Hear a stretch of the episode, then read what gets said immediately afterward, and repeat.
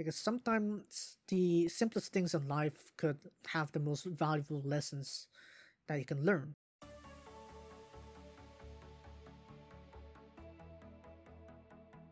Hello and welcome back to another episode of Insatiable Investigators. I'm your detective expert player and welcome back to the podcast. So today I figure we're gonna change the pace a little bit and talk about a little bit about the animes I've been watching.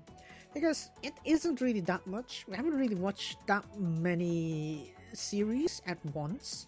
But I figured, well, let's spend a podcast talking about these because I do have a handful of them that I'm watching and there are some really decent ones I've been catching up to. So um, let's start off with the most recent one that I've been watching. It's actually a pretty old one. Actually, I think I'm like five years overdue on this thing, and that is Made in Abyss. Like, I don't know how did I miss this masterpiece of an anime, but when I look through it, it's like, wow, pacing fits well and it's like everything has a purpose. The views are, are uh, amazing, and even though the story does turn has a gruesome turn to it, um, I'd say that it really adds to the mystery that the abyss has. So it's like I don't know. I really, I really realized recently that holy balls, I've missed this so much. In fact, I think all I'm missing left right now is the movie, the third movie. So it's like original content, and then I can catch up onto season two, which apparently they announced for this summer, but we'll see. We'll see. But I mean, yeah. I hope that uh, the second season will be just as or even more intriguing. But all I could say is that just the first season was already enough to really hook me in, similar to how I did with Nijigaku, but we'll talk about that later on. Right now, it's like the sort of setting or the kind of like past story, especially for Nanachi, is like, wow, it's very brutal because imagine this. You have you have made your first ever friend, right? You've made your first ever friend, and yet both of you got uh, forced into an experiment where one you can survive somehow and the other will be cursed to a damning ex- existence that is worse than death. And that is essentially uh, the sort of thing that they have. I don't know if this con- constitutes as a spoiler but well the series is out for five years already and if you haven't watched it please watch it because it really goes to show you that anime's potential can be this high perhaps even higher too. Like even just the more casual food scene, it's like where they cook food. It's like it feels realistic too, and it really brings the world to life. Let's just say, and the pacing that I said before, it really makes sense because the first few episodes is like giving you the setting, the overall setting of what the situation we are in, we are looking at, and then we have the spark on episode two. It's like, oh, something happened to inspire the main character to do something. So the main character is Riko, and uh, there's this robot called Reg. Well, that's what Riko calls her, calls him, and uh, yeah. And so that's that sort of certain spark. They decide to journey down the abyss. Uh, even though Riko's technically still a red whistle, basically an apprentice, you know, a beginner uh, Cave, Cave uh, Raider or Cave Explorer. So it's like, yeah, quite interesting to see how they went down on their journey, you know. And there are multiple layers to this abyss thing. So I have layer 1, which is where the red, red crystals go, layer 2, layer 3, all the way down to layer 6 or even further deeper. We're not sure.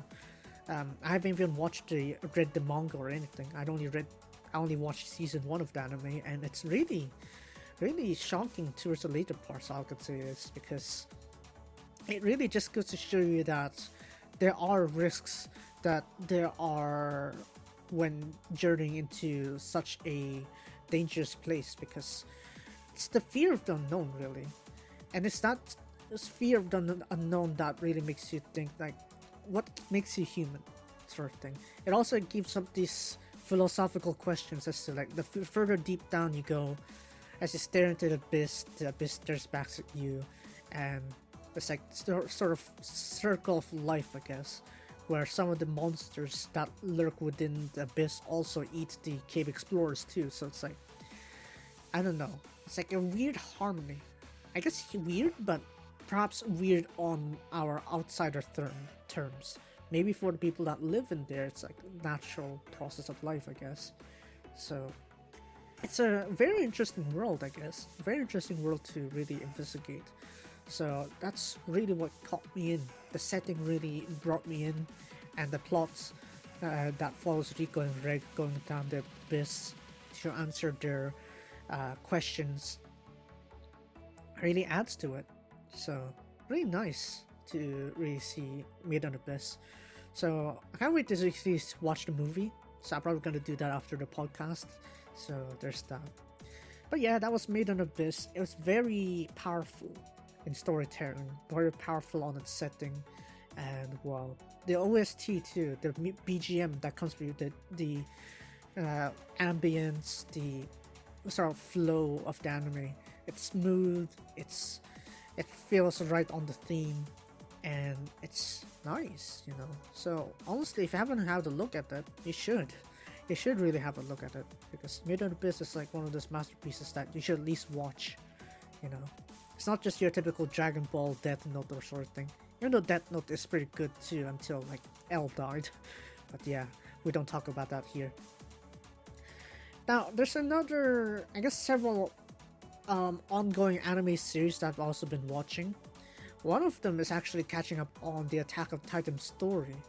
So, uh, I've spoiled myself a little bit about the ending of Attack on Titan, but uh, mainly on the anime, I basically watched until the rumbling. So, yeah, there's that.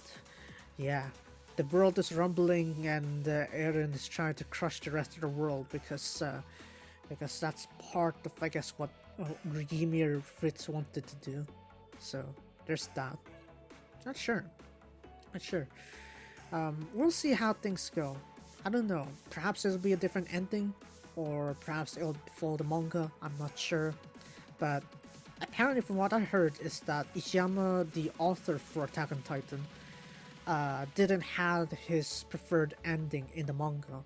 So what if we have a preferred his preferred ending on the anime? That would make a pretty nice incentive to have us watch watch the manga, watch the anime, and read the manga. You know, it would be nice. So we'll see, we'll see, we'll see how the rumbling would go. Will they stop it, or will they just let they let Eren just trample through the rest of the world? Because I don't know. You can't be racist if there's only one race.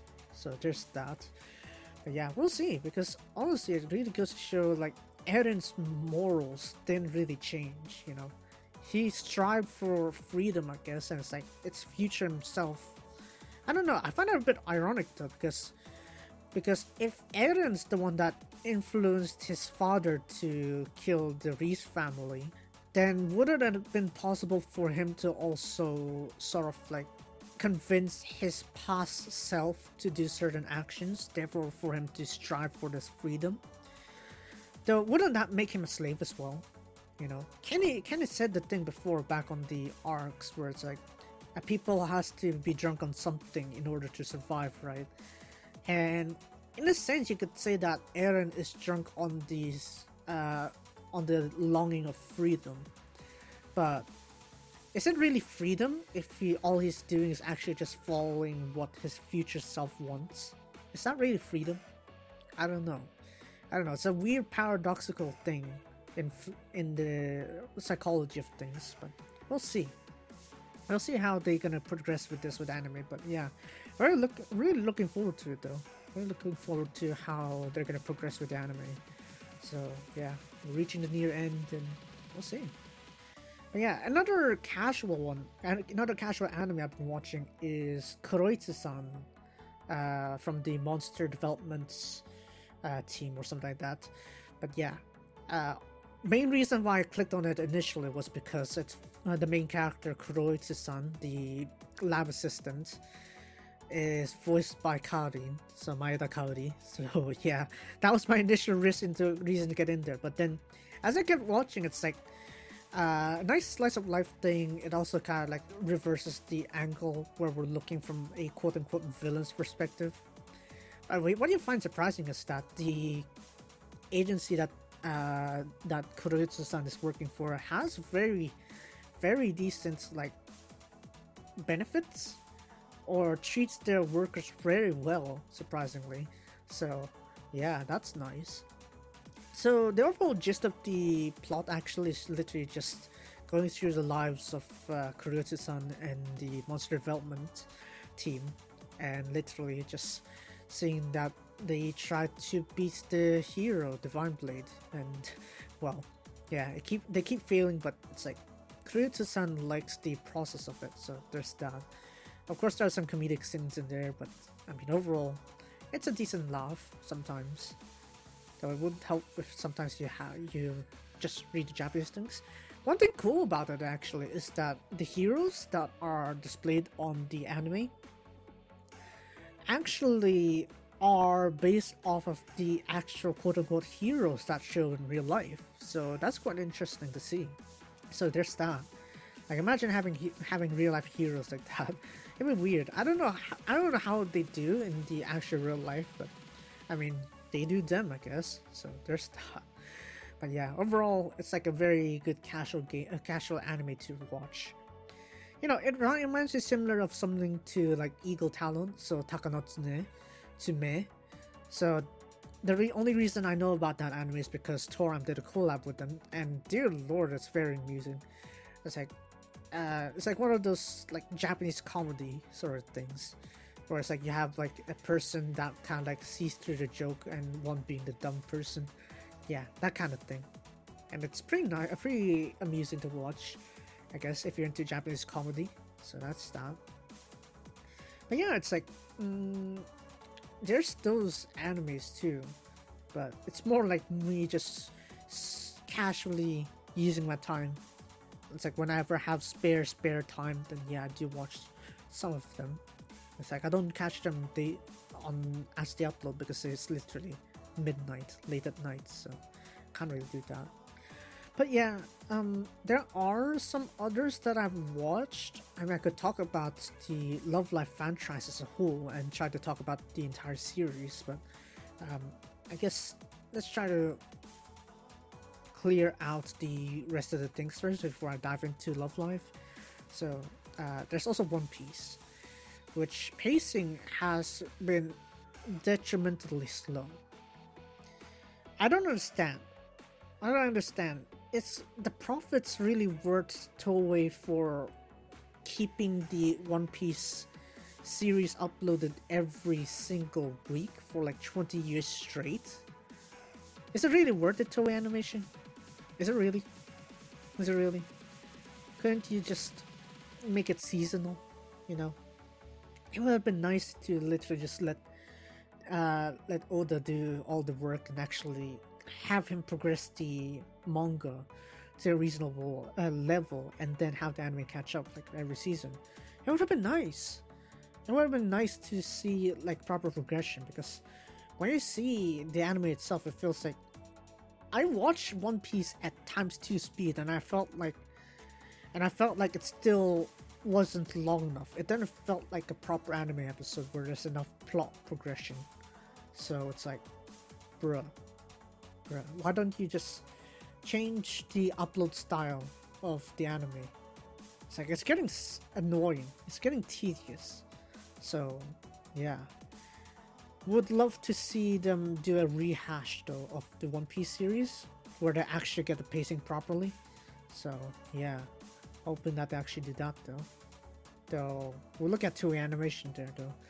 So it's like yeah, they had Dragon Ball Z Kai, but that's like the only iteration they did that rehash on. Oh well, sucks. sucks to be them, I guess.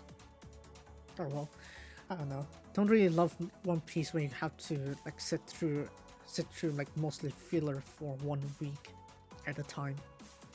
Sucks. Really sucks. But yeah, I think that's it for the rest of the anime that I've been watching. I actually haven't been watching much anime actually. Those are pretty much the majority of the anime I've been watching in the recent times.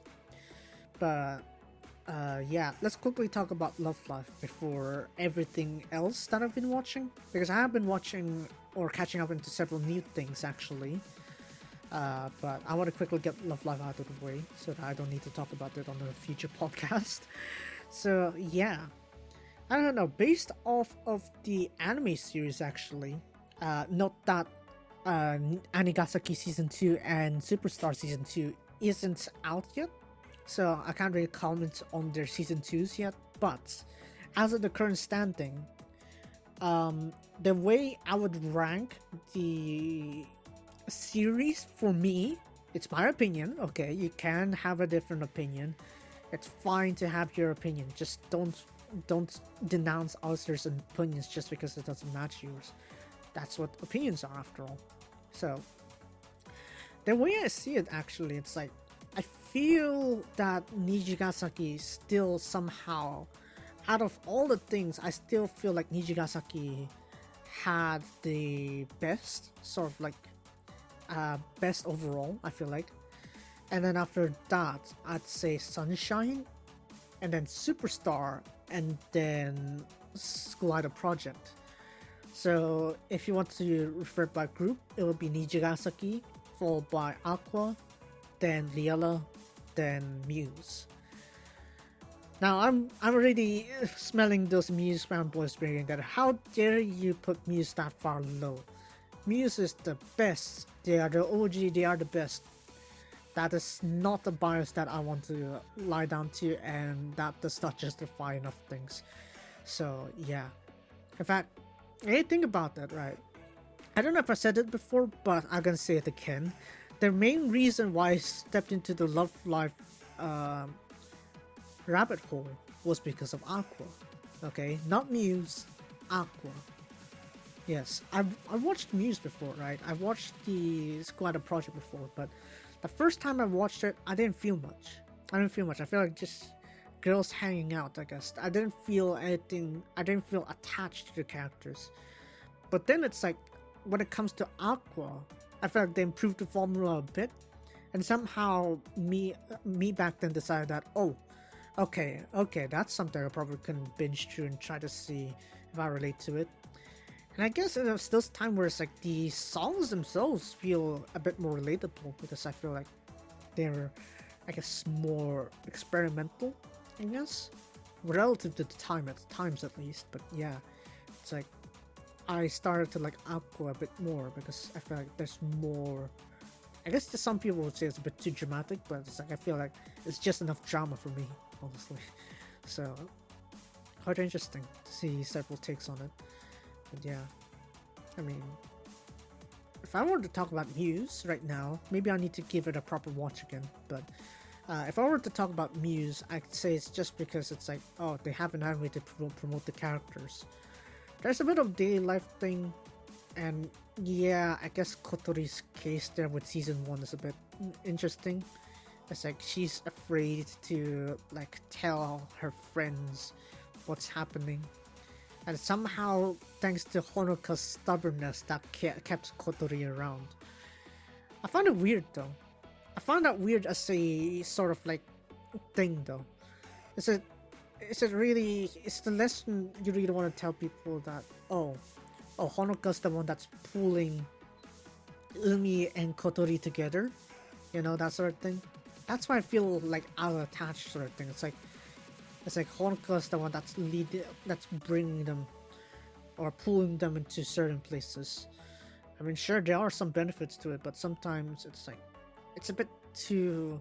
When taking the wrong angle, it feels wrong, you know? Just saying. And I felt like Umi herself didn't have a proper character arc either when I even watched both seasons. What happened to Umi? Surely there's more character to her than literally just just disciplining Honoka or tagging along with Honoka. Sure, there's something more to Umi than that, and yet there's not. So it's like, it's like that's already a step down from every every other anime series on the Love Live franchise.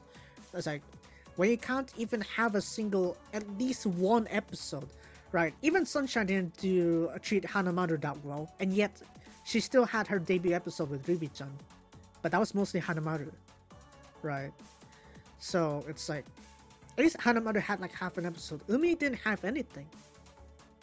Which kind of like turned me off actually. I couldn't relate to every single character. Maybe that's why I put School Project that low in the list, even though they had the more symbolic snow halation. But it's like, it doesn't feel enough. I didn't feel enough of it. Because outside of your snow halation, Yume no Tobira, Yume no Tobira is actually one of the better songs that I like though. But that was like season 2. So there's that. So it's like, yeah. Still couldn't find myself to, I guess, 100% appreciate Squatter Project. Maybe someone from Muse that loved Muse more come and tell me how how a person should appreciate Muse, then yeah, I'll try to give it a try. But as of now, on my own, I find it difficult for myself to appreciate Muse.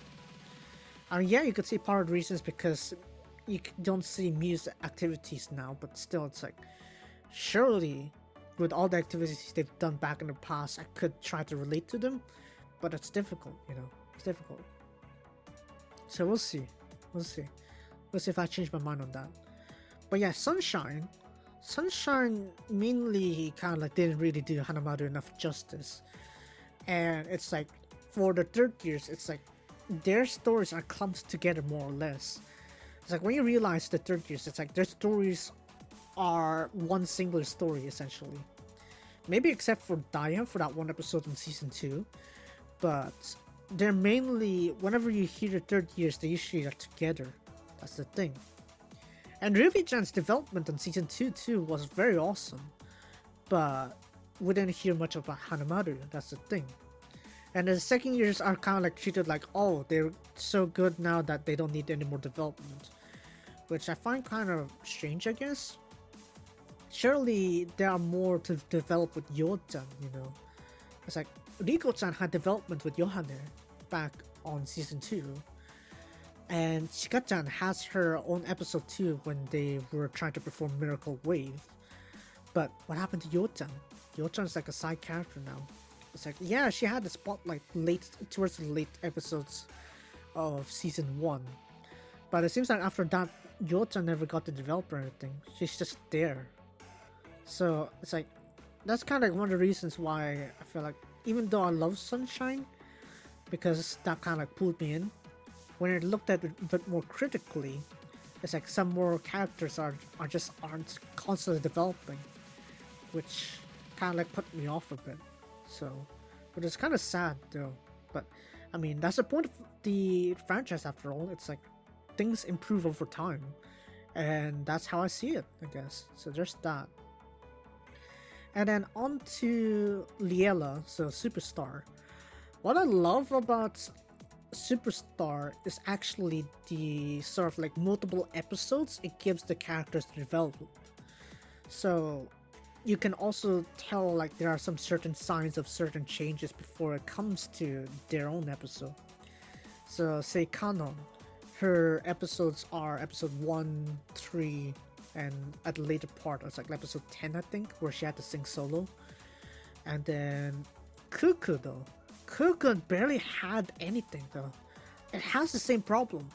Maybe that's also another reason why I put Superstar low, too, similar to Sunshine's, because Kuku never had proper development. She's like, she's like, oh, be a school idol with me. Please be a school idol with me. You have this potential. Be a school idol with me, sort of thing. What happened to her development? You know. So I'm hoping that season two can rectify that mess where, where Kuku can actually have her proper development. Okay. So that's what I'm really missing. Sumire has her developments too. Season two, not season two, season one already. She has it like on episode four and episode nine or ten, where she had to perform Nonfiction with the rest of the group yeah, that was pretty decent development for Sumire. And it kind of like sort of like breaks off her insecurity. That's that's a good development too. Chichan also is like has this obligation to like pay back uh, pay back for what Kanon helped her back when they were children. So there's that. Ren was uh, had that sort of like distaste of school idols because she was in the thought that oh her mother her mother might have hated school idols, so therefore Therefore, she had a bad image about it, but I realized that wasn't the case. But that's another problem. What happens when she resolves that issue? She just becomes a bootleg Rikuta, which is kind of sad, honestly. I think Rin has a bit more development st- space to do. Which is why I guess I guess I realized why I love Nijigaku that much now. It's because of how each of them don't have like more development even after their own specific episodes. That's what I was looking for. Constant developing throughout the episode, even if it's not your main episode, right? I love Superstars for the fact that they give multiple episodes for the characters develop, but it's like after the uh, episodes are developed, it's like their character arc got thrown aside, basically. Uh, well, maybe Kanon and Sumire got got brought back on later episodes, but it's like for the rest of the team, it's like Kuku barely got anything. And then Rin is basically that episode. Chichan's like after she did her redemption sort of thing, then yeah. But that was like in the middle of the anime. It's like episode six. So it's like after that, Chichan and Rin is like, yeah, they're just there. Kuku's barely did anything. Sumire and Kanon probably would be the more favorite characters in my criteria. So that's kind of one of the thing that irks me, I guess. Which is why I really love um, season, not season one. Uh, I love Anigasaki, so Nijigasaki a lot more. It seems. It's like I, I always find myself coming back to Nijigasaki no matter what. Even though I really like Superstars kind of like direction, in terms of giving more episodes for the characters to develop, it just couldn't match the versatility or the progression that Nijigasaki did. And I really love that. That's the thing. And the main problem is like the timing of all the arcs though. It's gonna be a bit weird. because obviously they started at the start of the year, which is like March, March or April. Now they're doing like the winter time. So it's like September to February, I guess. So I guess that's their school year. But yeah, I really love Nijigasaki even till this point because of all the episodes. They have their own songs, obviously, but it's like their development arcs are of progressing. Sure, there are some characters that didn't really have much progression except for their own episodes, but they're there, you know. I mean, sure, Ayumu has the most focus because we started our journey with Ayumu and Yutan, because that's what our first angle was. It was through their perspectives. And well, yeah, they have theirs. Ayumu started her journey, and she reaffirmed it uh, towards episode 11 and 12, especially episode 12. And uh, yeah, Yutan started to, by helping the girls out, she also starts having a dream and begins to pursue it. So that's what probably would be the focus would be on episode, on season two. So there's that. Kasumi, sure, she her main issue at that time for her episode was literally just that oh, she's not really, she's not really, you know, going along with Setsuna back in the days, but uh, through the help, I guess, or through the help of like uh, Yutan and Ayumu, she kind of realizes that it's alright to, you know, coexist without actually harming the group in the process. It's fine to be, you know, pursue for what you want. And for Setsuna, it's also a pretty decent connection too because Setsuna felt burdened because it's like she felt like it was her fault that the idol group didn't stay together. So she decides to do it on her own method and try to put herself out of the picture even though her sort of guidance was like paramount to why the idol group was there in the first place or the squad of club was there in the first place. So it's like Yutan helped get her out of that burden and they kind of like found a solution where it's like everyone would perform solo instead. So in a sense, not only everyone's together, they have they have this friend relationship. They are also rivals in idols, as idols. So it's like that's the point of what Setsuna.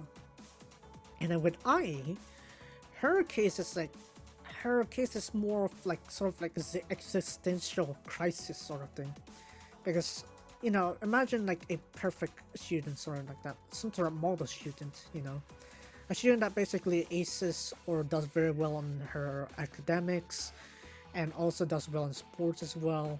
A very reliable person, and yet when it comes to things that don't really have rules, where you have a lot of freedom, for example, being an idol, it's like she doesn't know what she wants, and in that episode, episode four, she pursues that desire or pursues like what she wants out of becoming an idol. What is her objective of becoming an idol? And in her case, she found that giving, making others smile from her performances would be her objective. So, yeah, that's like that's how she solves her sort of thing. So there's that. And then fifth episode, Emma. So Emma was supposed to be like this uh, idol that wants to. She knows what she wants to do essentially, and that is to uh, give everyone a comfy feeling, basically. You know, warm the hearts of others. Essentially, is what Emma's objective is.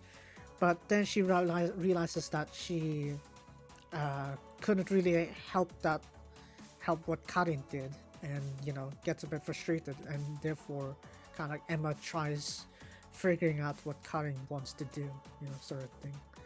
And in a sense, it's basically Karin's episode, but it's like Emma also kind of like reinfer- reaffirms why she wanted to be an idol.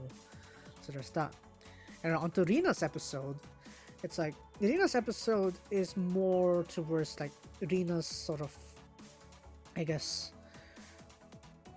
melancholy, I guess, sort of like shame that she can't express herself herself freely as she pleases you know because Rina finds it difficult to express her emotions. So it's like that's her internal struggle. And with the help of her companions she obviously had the courage right? She gained the courage with the support of her friends especially Ai-san so that she has the courage to stand on stage. And I guess that's basically her story really is to overcome the internal struggles with her not being able to express her emotions. And her solution is to find other ways to express her emotion which is why we have the Rinats on board you know? It actually makes a lot more sense you know? The anime approach feels more better than the approach that the uh, game did because the game started off with Rina-chan with the board, right? But then anime started off the other way around. Rina-chan was with her face. But Rina-chan, they brought out that issue that Rina-chan wanted to express herself but can't, right? So that was like an internal struggle. And therefore, yeah, it was a very touching episode, obviously. And it really gave Rina-chan that proper development that she really needed. And, and then on to Kanata, which I argue would be one of the least developed characters throughout the throughout the club, but um, I mean it's there. She has at least one episode to shine, so that's nice. I would love it if Kanata had a more, bit more development after that, but well, still, can't really complain because it's really doing a better job than most most of the rest of the franchise. So there's that. The the problem, I mean, not the problem. The problem that Kanata was facing was that um, her sister, her younger sister Haruka, wants to be more dependent, independent, and wants to also carry her own weight as well and try not to burden Kanata. But you know, they all both of them are just trying to you know try to ease the burden of each other, rather than realizing that instead of taking the burden of each other, uh, throughout the episode they they eventually realize that oh wouldn't have been great if it actually split the load instead, instead of having one of the sisters carry the, the entire load sort of thing. So it's like, yeah, cooperation, cooperation between siblings, and therefore it worked out pretty well. And then Shizuku, Shizuku's episode was I don't know, it's somehow I somehow keep looping that episode whenever it is. Maybe it's maybe it's some sort of like sort of reflection sort of thing, you know maybe projection, maybe it's projection. But uh, yeah, for Shizuku, her case is that she has a taste for uh, dramas or theaters stuff, you know, what people call the theater kid. And realizing that she's so she's different from others just from that, she kind of like puts on a facade to like appeal to her classmates or friends or something like that so that she won't be hated for this little interest that she has. And for her challenge, she had to she had to take off this facade if she wanted to have the role. And Kasumi, Kasumi and Rina realized this, and especially Rina. Rina could relate to Shizuku and therefore kind of like convince Kasumi to, or tells Kasumi like what problem Shiz- Shizuku would have. And really, that was a nice conclusion because we used we used Rina-chan's development for episode six to help Shizuku, and Kasumi also has like a more uh, personal reason to help Shizuku because she's a friend, you know, a friend to Shizuku, and realizing that realizing that even though even though there was she thought they were friends, she wasn't helping enough, you know, sort of thing. So it's like, yeah, really brought out the development of first years too. So I guess that's kind of like one of the reasons why I really loved that episode. And then on to Karin's episode, right? Karin's episode is more of a sort of thing where it's like, yeah, Karin says tough words indeed. Karin says tough words to really kind of dump the truth onto the club because sometimes they really do need the hard truth. But when it comes to herself, it's like she gets intimidated, you know. That's the sort of thing. Because remember, back on episode 5 with Emma, right? She was just starting off um, becoming an idol because she was trying to I don't know balance between the art between a model and a school idol, and I don't know. It's like some sort of like I guess conflict of identity, I guess, but you know the fear of being alone on stage to perform really intimidates Karin, but you know that episode sort of like brought everyone together to help Karin as well, you know. Just as Karin has to say some truths out there for the club to understand, uh, the club also helps her. So to help her realize that, oh, it's alright to have like this mutual competitor, mutual friendship, yet at the same time competitors as well, you know, rivals. So it's like it really helped Karin to realize that not everything has to be black or white. It doesn't have to be friends or rivals. It can be both at the same time, you know. So kind of like also also enroaching to Shizuku's sort of thing where it's you don't have to be on one side only. There's a lot of shades in between, which is also reflected on her song too on Vivid World. So yeah, and then, yeah. Those are the main episodes. Obviously, there, there are the main episodes there, but I feel like I'm gonna be. I might as well just talk about it in a proper Love Live video, but it's like.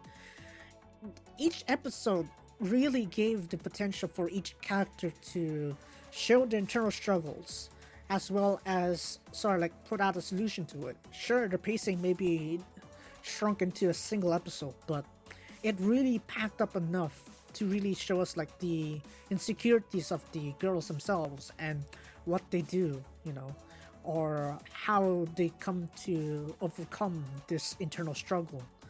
And that's what I really love about Nijigasaki actually.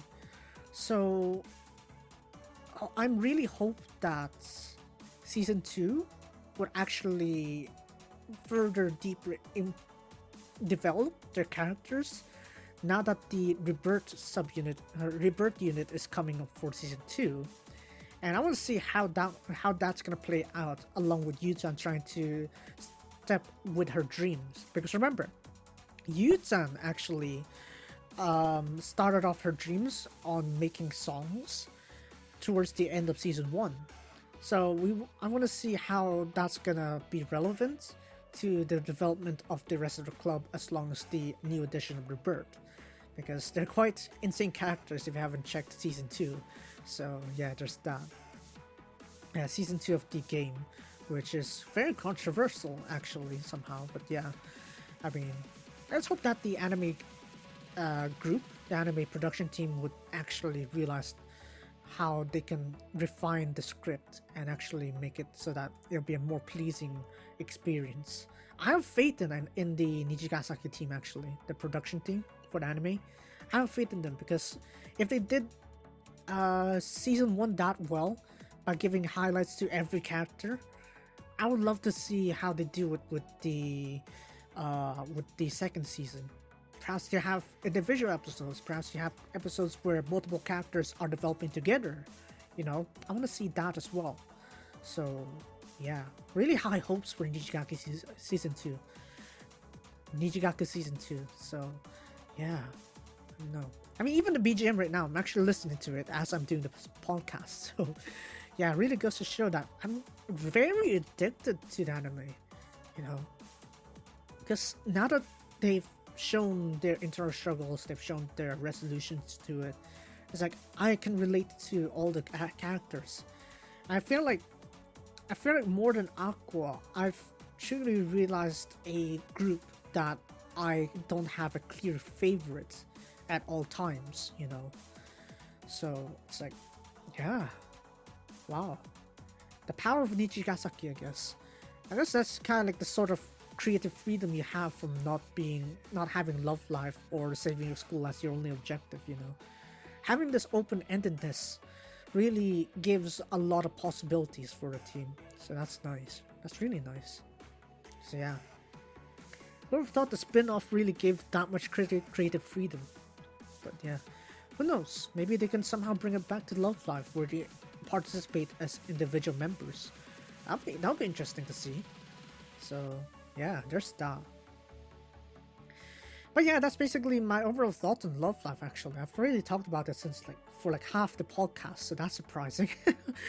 but yeah, do you really think goes to show that, well, as much as I love the progress progressive improvements the anime has over time. Nijigasaki, some out of all these four franchises, really holds a very, very deep position, a deep uh, part, place in my heart. So yeah, really love to see it keep going endlessly, honestly. But we'll see, we'll see. But yeah. Um, there are other things I do watch other than anime, so let's step away from anime for the last bit of the podcast. We still have like uh, 15 minutes uh, at most, but yeah. I want to talk about uh, the back rooms because I've stumbled upon this partly because uh, we have the memes coming out and all that, and uh, yeah, I also watched that MatPat theory on how to survive level zero, but it's like um, I had a more in-depth thought on like why or what the backrooms are. And it's very intriguing actually with all the layers you have right? You have all these different separate layers all with their specific properties. You have this fear of the unknown. You have like very very out of this world sort of feeling to it. And to pass through each level, you have to no clip through each things, which obviously is a sort of thing that we only realize on games or, you know, in the sort of simulations or something like that. So to see that it's being used in this way as like some sort of I guess creepy pasta or even its own entire lore too. It's like you have literal organizations, you have literal like strategies to survive, like it's like it's a very open-ended world too. And apparently there's a lot of levels out there. It's like the largest number is like the uh, number of 2 to the power 64 i think. That's like a 64-bit integer number.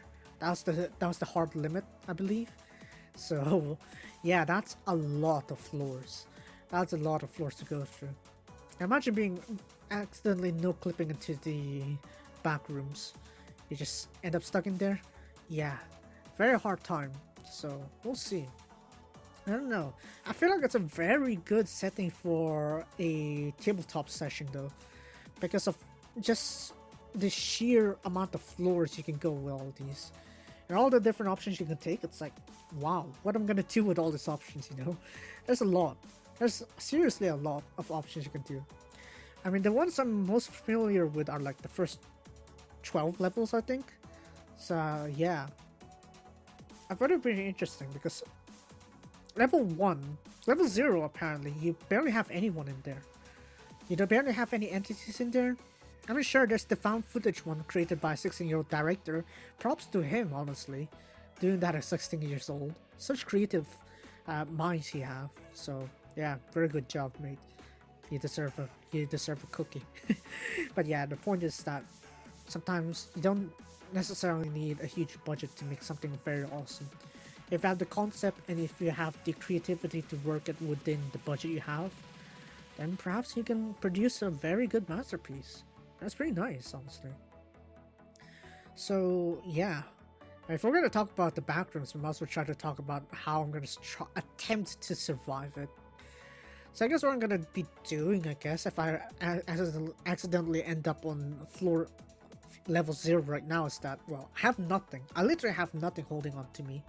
Perhaps if I was holding onto my phone, perhaps there's that, but what use would my phone have? You know, probably nothing. So yeah, I might as well consider myself toolless. So I guess I I'll do this first off try to get to the Manila room, try to get the basic infos out of the back room and try to get my way into level 1. Level 1, get supplies, go to reach the Meg base, and uh, yeah, get some resources, and speed it speed my way to I guess try to find some companions because it'd be great to have extra hands to help you out, you know, especially against the unknown. Because there, if there's one thing that you people would normally fear, or you want to combine it together, it's the fear of the unknown. I mean, you don't fear fear itself. Sometimes, sometimes you do, I guess. But then you fear the unknown because you don't know what they do. You don't know what these things do. Perhaps there's something deadly and it's good to at least have some knowledge on what you're getting into you know. That's nice. And then after that perhaps i'm gonna start adventuring i guess. I don't know. This whole experience actually feels like made in abyss actually. Holy balls. When i think about it it really brought me into several different things because now everything makes sense because now that i've watched made in abyss with essentially layers of the abyss where you, where you go down where you start to lose your sanity you can work the same or similar thing you can do with the backrooms as well where you go deeper. As you go deeper things the levels will get more insane and you probably lose your sanity while you're doing it you know? So it's like another another way of seeing it. I guess that's why i'm so fascinated with this series. And then yeah some of the settings actually remind me of the there was a certain mod in Minecraft. I think it was Mystcraft or something like that, where you literally had books. You you had books to open specific dimensions. It feels like that, honestly. And I don't know, it feels like everything's coming all together somehow, you know. So I'm really intrigued here because I really want to try to do like a tabletop session. Because uh, I'll spoil into something. This podcast, right, in the Station Investigators, we were supposed to have a tabletop RPG special, but the people that were that are supposed to have invited, uh, namely Venti and another person, uh, well, Venti's too busy, and the other person that I invited ghosted me for like several months. So I can't really do that originally planned. But yeah, um, very quickly actually, because I actually had the setting. So let's. I'm gonna quickly brief you on how the thing is because I based it off the World of Darkness series. So since I based it off the World of Darkness series, all I did was well try to make some certain like city or something like that. And well, the synopsis is In the year of 2022, four people were just living out their normal lives, but were interrupted by their first encounter with the monsters lurking in the darkness. Not being able to resume their normal lives in peace, they all coincidentally decided to pursue for answers. And fate happens to have their paths coincide with one another in the bustling city of Es- El which means mirage. will they manage to work together to, and get the answers they've longed for? And what will they do with the answers if they do get there? You know, has this sense of mystery because the world of darkness is kind of like one of the RPGs that focus on the super- supernaturals. You know, the very basic vampires, the I guess creeping uh, things that wander in the dark. You know, the the worms. Yeah, a lot of things. A lot of dark creatures, creatures that are hidden in hidden in the dark, sort of thing. And I see that their theme can be similar to the like the entities in the back rooms. Because in the back rooms you have like also neutral entities too or friendly if you tame them. But it's like yeah. Holy balls. All that i've the things that i've learned throughout my life of entertainment has come together for this one moment it's like holy balls what do i do with all this information right so i don't know I don't know. I don't know what to do with this because I feel like I'm gonna need a group of people to work together with this sort of project I want to do, but I don't have a rough idea just yet. But yeah, I really want to actually start doing a tabletop RPG session and actually start training. So we'll see. Let's see if I can actually pull that off. Yeah. Um. Yeah. I think that's it for today. Wow.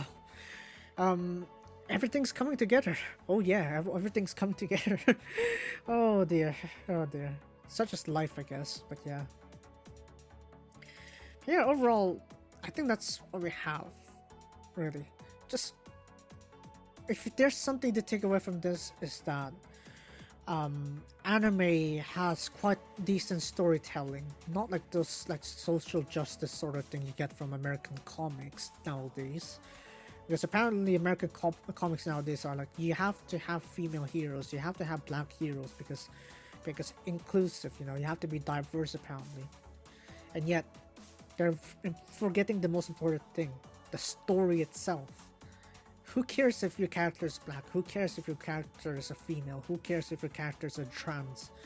If they don't bring a good story with them, what's the point of me reading or following that story? You know and that's the main difference you know and it's very rewarding when you find the good anime out there made in abyss is definitely a good one death note i'd watch until l dies and then love live actually. It's one of the more underestimated series if in my opinion. Because i mean it's like it has been treated as like the weeb anime for outsiders but it's like when you look past it, I feel like there are some basic things in life that you can learn from the Love Live characters, especially Nijigasaki, because you get to understand these girls' internal problems, internal struggles, and even even starting from really, even with Muse actually, uh, some characters there. I guess Eli on the early part, Nozomi, and Nico, I actually like the third year developments over there, but they have their developments, uh, development periods. They have their own struggles. They have their own ways to encounter it, or they have their ways to uh, overcome it. You know, with their classmates, or finding the ter- determination to actually get through with their problems. So, yeah, I feel like even with Love Live, there's still something to learn. So hope that uh, even if you have this bad impression of Love Live, give the anime a try. You know, watch the entirety of it and at least try to see. At least try to see are there any little basic things in life that you could learn from them. You know, that's the point of like these uh, daily life sort of things, the slice of life sort of anime. Because sometimes the simplest things in life could have the most valuable lessons that you can learn. So yeah, there's that. And on that note, that'll be end of today's podcast. So if you guys enjoyed today's podcast, then be sure to leave a like on the YouTube video or follow us on our platforms in Spotify, Anchor, Google Podcasts, Anchor, and Apple Podcasts, or some other places as well. So yeah, there's that. The timestamps, I think I'll be able to put them for the YouTube video as well, so you can go ahead and check that out if you want to skip certain periods. But yeah, with that said, I think that'll be it for today. I'm your Detective Extra Player, and I'll see you guys next time. Bye bye!